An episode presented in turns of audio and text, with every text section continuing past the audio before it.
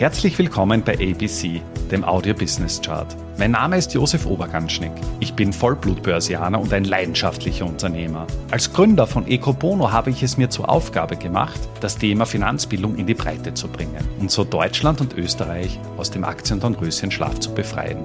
Bei ABC, ein Podcast aus dem Podcast-Netzwerk von Christian Drastil, stelle ich deswegen Woche für Woche spannende Zahlen und Statistiken aus den Bereichen Finanzmarkt, Wirtschaft und Gesellschaft vor.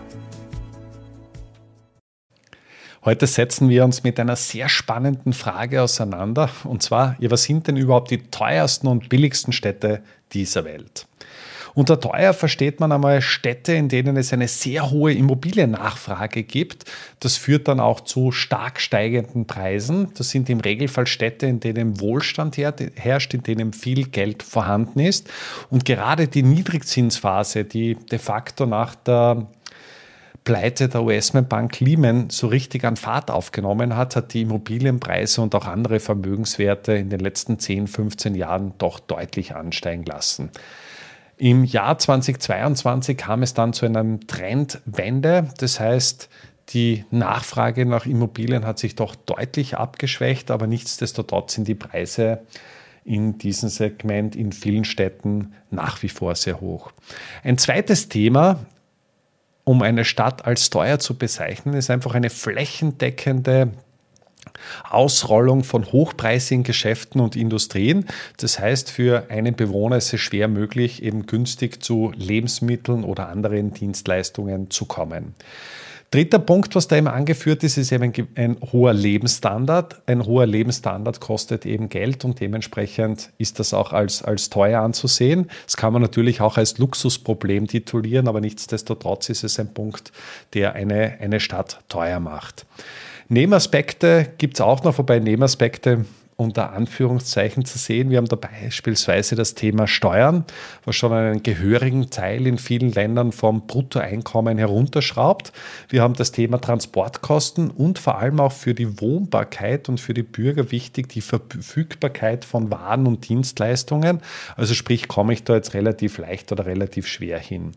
Und genau diese Fragestellung hat sich auch der äh, Economist gestellt, indem er in einer Analyse ja über 172 Länder weltweit sich genau angesehen hat und dementsprechend auch Rückschlüsse darüber getroffen hat, ob eben diese Stadt eben anhand dieser dargelegten Kriterien als eher teuer oder eher billig einzustufen ist. Stellt sich die Frage, was ist jetzt überhaupt die teuerste Stadt dieser Welt? Und das Ranking führt hier Singapur vor New York und Tel Aviv an. Das sind die teuersten Städte dieser Welt. Wenn man sich zum Beispiel New York hernimmt, dann ist es eben so, dass man ähm, ja, die durchschnittliche Wohnung in der Nähe des Big Apples mit ungefähr 4000 Dollar pro Monat bepreist. Also das ist schon einmal, schon einmal relativ deftig. Und in den, in den Top 10 finden sich dann auch Städte wie Hongkong, Los Angeles, Zürich als Schweizer Vertreter oder eben äh, Genf. Wir haben das Thema San Francisco, Paris und Kopenhagen. Also man sieht hier schon einmal sehr starke Ausprägung hin zu Europa beziehungsweise auch ja, zu Nordamerika. Hongkong ist auch noch ein Vertreter aus Asien dabei, neben Singapur. Das heißt, einmal ganz klar einmal die nördliche, die nördliche Halbkugel. Wenn man sich die andere Seite der Landkarte anschaut, dann sind die billigsten Städte dieser Welt Damaskus in, in Syrien, dann haben wir im Tripoli in Libyen oder Teheran im Iran. Die sind ja die drei billigsten Städte von den 172 analysierten und von den billigsten zehn Städten befinden sich eben drei aus Indien. Das heißt, auch die Region Indien ist davon betroffen, ist im Gegensatz zu China jetzt noch ökonomisch nicht so stark fortgeschritten und dementsprechend, dementsprechend ja, billig kann man in den einzelnen Ländern leben. Jetzt stellt sich die Frage, naja, gibt es da irgendwelche Rückschlüsse auf den volkswirtschaftlichen Fortschritt oder wie kann man das jetzt bezeichnen? Und auffallend ist schon, wenn man sich diese Analysen im Detail ansieht, dass tendenziell ärmere Volkswirtschaften billigere Städte haben. Das heißt, wenn man in billigeren Städten leben will, muss man seinen Wohnsitz in eine ärmere Volkswirtschaft verlagern.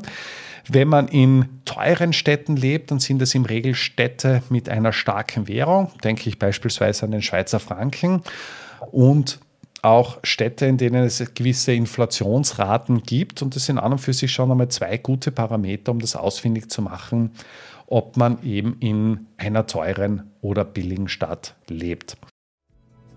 Damit sind wir auch schon am Ende der aktuellen Folge angelangt. Bei ABC dem Audio Business Chart werden Bilder zu Worten. Stay tuned und abonniere diesen Kanal. Ich wünsche dir eine schöne Zeit. Bis zum nächsten Mal bei ABC, dem Audio Business Chart. Servus und Baba.